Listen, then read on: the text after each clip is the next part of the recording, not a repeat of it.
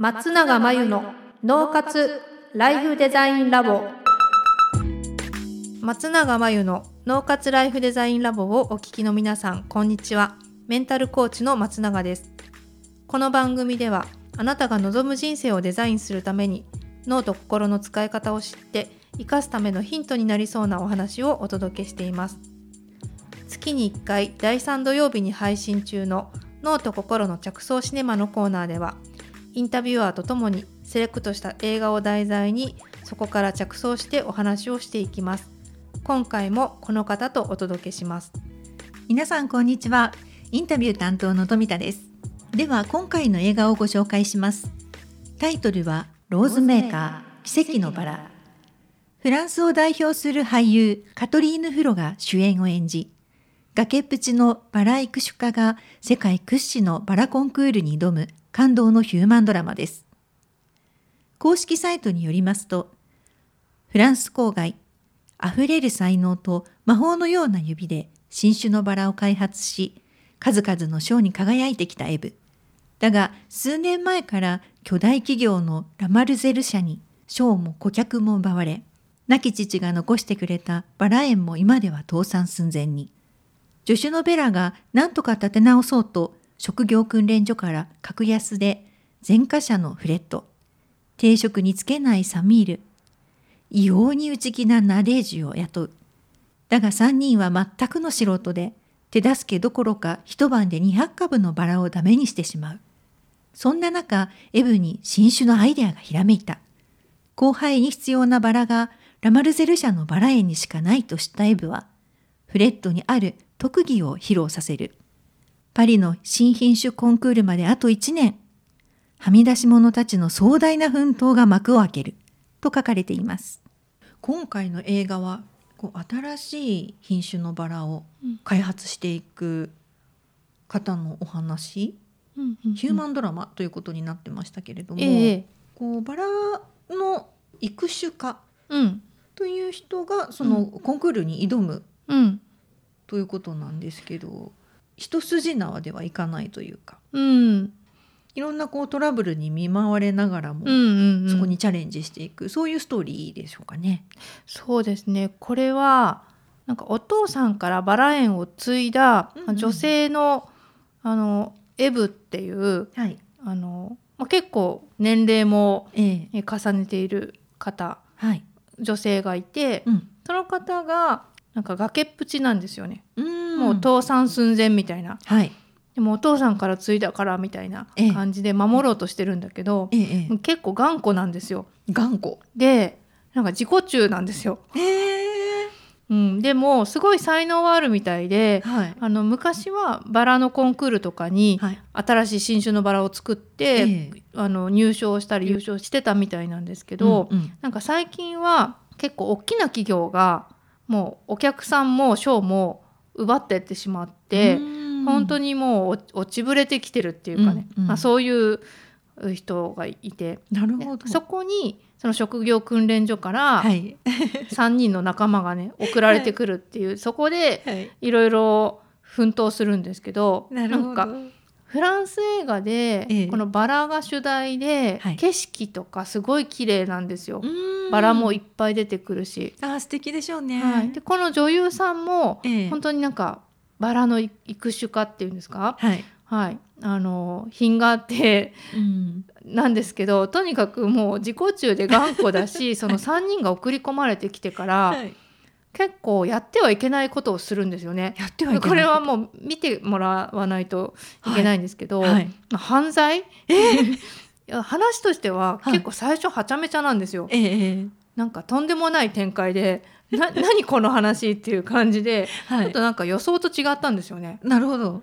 もっとこう感動的なヒューマンストーリーみたいなかと思ったら、割とめちゃくちゃ、はい、なんかねあの手助けどころか一晩で200株のバラがダメになるっていう。あそうそう。それも事件の一つなんですけど、はい、いやとにかくこのエブっていうこのね、はい、あのローズメーカー自体が、うん頑固者でこうどうすんだろう、お父さんのバラ園みたいな。あでなんかね子供もいないし旦那もいないしなんかずっと一人でやってきて、まあ、一人とあと助手の人とはい。やってきて、はい。でももうなんか多分柔軟性がないからこう世の中の流れにもついていけないのかなみたいなあ。感じでどんどん落ちぶれてきているみたいなね、そんなに頑固一徹なんですね。あのーそういう感じがしました最初は最初の方は。で、もその3人が来て、はい。その3人の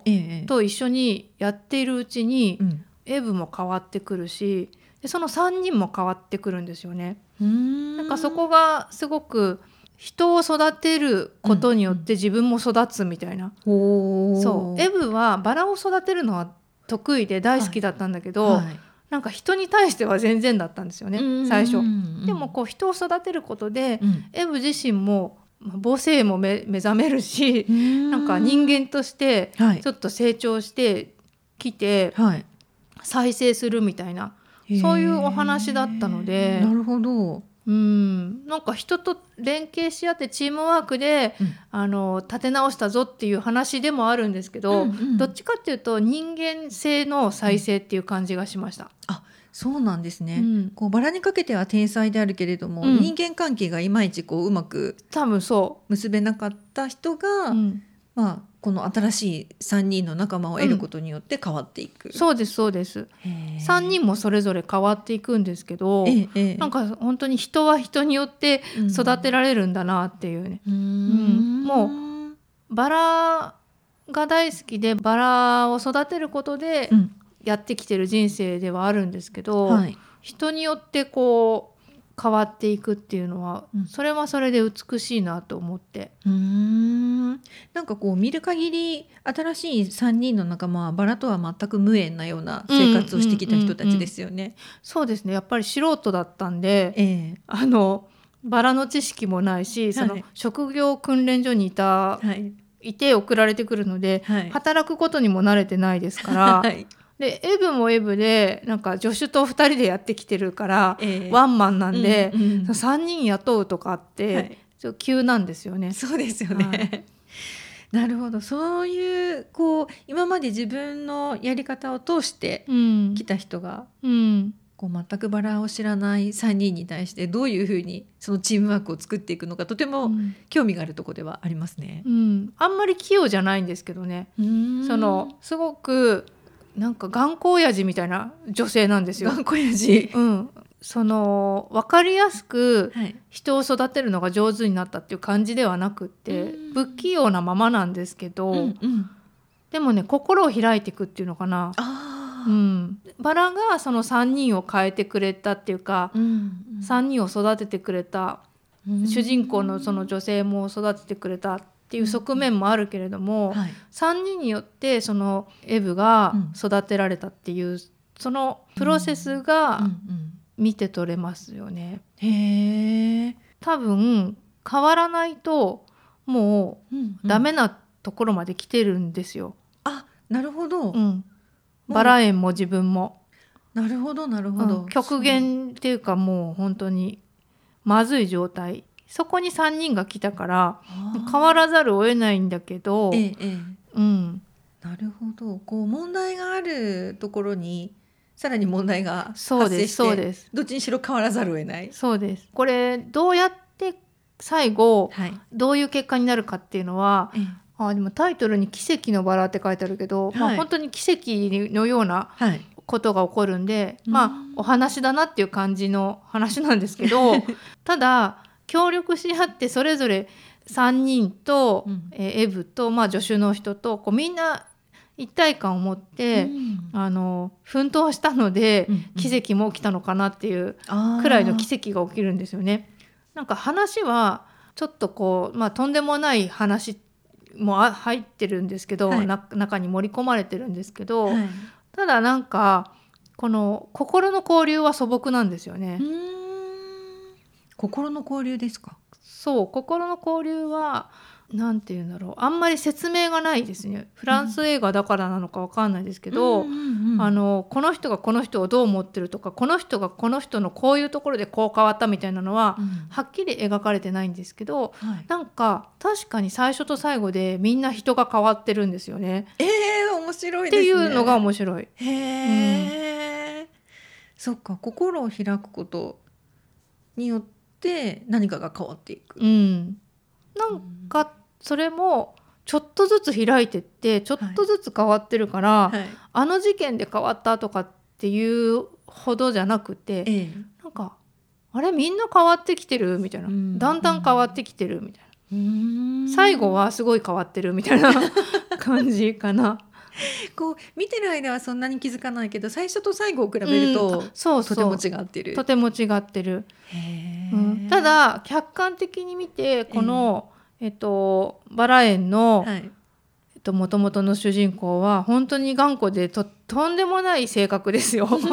そんなに、うん、なんか見た目その予告動画とか、ええ。あと見た目その女優さん綺麗な品のあるはい。フランスの大女優ですけど、ええあのえこんなことするのとかいやちょっとどうかと思うよみたいなことがいっぱい。あそうなんですね、はい。だからこのバラ園もあのもうすぐ倒産寸前みたいなそうでしょうところまでねっていう。陥っちゃった。うん、この主人公ってすごいプロフェッショナルなんですよねバラに関しては。ええ。だけどなんか人生に関してはとか人間関係に関してはうん。すごい不器用っていうか、うん。全然プロフェッショナルじゃないんですけど、うん。うん。なんか人は人によっていつからでも育てられるんだなみたいな。で母性って、うん。母性が多分目覚めてるっぽいんですけど、はい。なんか子供産んでないし多分、はい。でもうおばあちゃんのようなね年齢なんですけど、え母性が出ることで本当に本人が一番救われるみたいな、うん話。なるほど。こうまあ、母性が生まれるもそうですしそのチームワーク心を開くことでうんチームワークが生まれて、まあ、結果最初と最後ではものすごくみんなが違っているっていううん状況を聞くと、なんかそういうのがどこかに当てはまるかなと思ったりもしますけどね。そうですね、ええなんかこれな家族じゃないんだけど家族みたいな、うんうんうん。あのね連帯感が出てくるんですよ。はい。そういう意味では、はい。まあ、チームワークっていうことも、うん。あのまあ、連連帯感というか、うん。連携することのパワーっていうのも描かれてるかなと思ったんですけど、はい。まあ、これはこのバラ園だけじゃなくて、まあ、どこの組織でも、うん。グループでも、うん。チームでも、うん。まあ、当てはまるのかなと思うから、はい。あの心を閉ざして自己中で、うん。あのやってたらダメだよねみたいな 頑固だったらダメだよねみたいなそういう教訓も入ってるのかな。わかりやすくこう教えてくれてそうな気もしますね。そう。へえその入ってきた3人もそれぞれにとても個性的な感じがしそうなので、そうですよね。本当にとても個性的な感じですけど、はい。そうなんかこの3人それぞれ変わっていくんだけれども、うん。その中でも特に、うん。まあ、印象的な、まあ、登場人物がいて、で結構変わるんですけえど、うん。あのそれってこのエブがうん。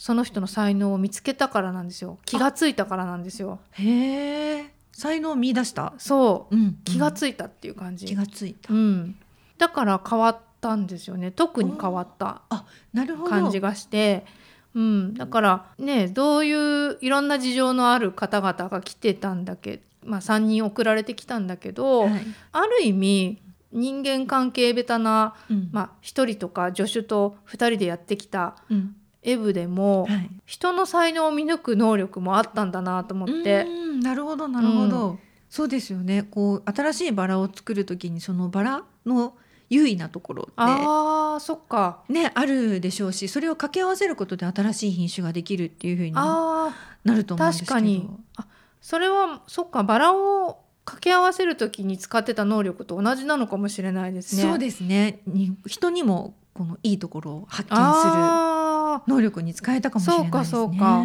へえもうそうですよね。ねそのバラをね掛け合わせてうん。新種を作るのっていうのは、とても奇跡的な数値でうん。なんて言うんでしょう確率でできるって聞いたことがありますけど、はい。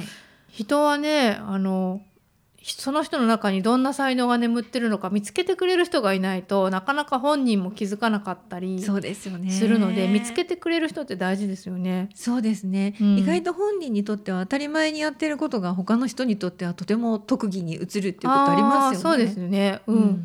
そうそう。そういう意味では、えー、とこの、うん、登場人物もはい。才能を主人公に見出されて、うんうん。うんいたかな。うんじゃあその特技を生かして新しい品種を開発できた。それはどうかな？ああそうなんですか。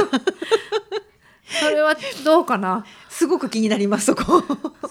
まあ、ちょっとでもとんでもない話で最初ははい。なんかこの映画大丈夫かって思いました。本当ですか？え全然想像と違ったんですよ。はい。あそうなんですね。なんかなんて言うんだろう。とんでもない話だったんですよ。とんでもない話。いやイメージと違うんで本当に。えなんかますます興味があります。どう違うのか。フランスローズ熟女みたいなえこの絵絵面、はい。予告の絵面からのイメージとは違う話です。えー、余計に興味がありまあます、面白かったですけどね。うん、うん。なんかすごくこのあのあらすじとかもそうですし、まあ、うん予告編の絵もそうですけど、うんうん。すごくそのバラのいい香りが香ってきそうな、うん。そんなイメージがあるんですけどストーリーはまたちょっと違う、違うしなんかバラって結構母性みたいなイメージないですか？こそうですね。ママみたいな。はいはい、でももうエブは全然なんか母性もなかったし、え。もっと言うとこの話の中にはすごいお母さんとの逸話がちょっとある登場人物でで出てくるんですけど、はい。そこは結構深いんでポイントになってくるんでうんなんかまあ見てみてください。あそうですね、はい。見てみます。そっか母性。なんかその今その母性っていうお話をお伺いした時にやっぱり育てるっていうところにすごく関係してくるのかなとそうですね、ええ。うん、あの多分この作品のテーマとしてはい。言われてるのが、うん。誰でも輝くことができるっていうことと、うん。誰でも誰かを輝かせることができるっていうことがテーマだよっていうふうにあの監督のお話であったんですよね。はい、うん、だからそうそういうテーマがうん。入ってる、うん。ちょっと愉快な、とんでもないストーリーみたいな感じですかね。ますます興味があります、うん、こうローズの香りを嗅ぎながら見たい映画ですね。そうですね。本当にローズの香り嗅ぎたくなりますよ。そうですよね。こう見るだけでもそう思いました、はい、ということで今回はローズメーカー奇跡のバラをご紹介しました。以上脳と心の着想シネマのコーナーでした。脳活ライフデザインラボあっという間にエンディングの時間です。最後に松永さんの活動について教えてください。現在ウェビナーで脳と心の仕組みを使って生き方と働き方を一致させる方法をお伝えしています。自分にとって最適なワークライフバランスを知りたい。今の仕事が好きだけどなかなかお金にならない。稼げる仕事だとは思うけどかなり辛い。仕事と私生活の調和が取れなくてストレスがたまる。仕事を辞めたいけれど踏ん切りがつかない。そんな悩みを抱えている方はいませんか？こちらのウェビナーではどうすれば生き方と働き方が重なるのか？を中心にお伝えします。そしてあなたの脳の特徴について知り最適なワークライフバランスを知るヒントをつかむためには？というお話をします。スマホやパソコンから無料で参加できます。詳しくはポッドキャストの説明欄に URL を載せていますのでぜひチェックをしてください。それでは次回の脳活ライフデザインラボでまたおお会いしましょう。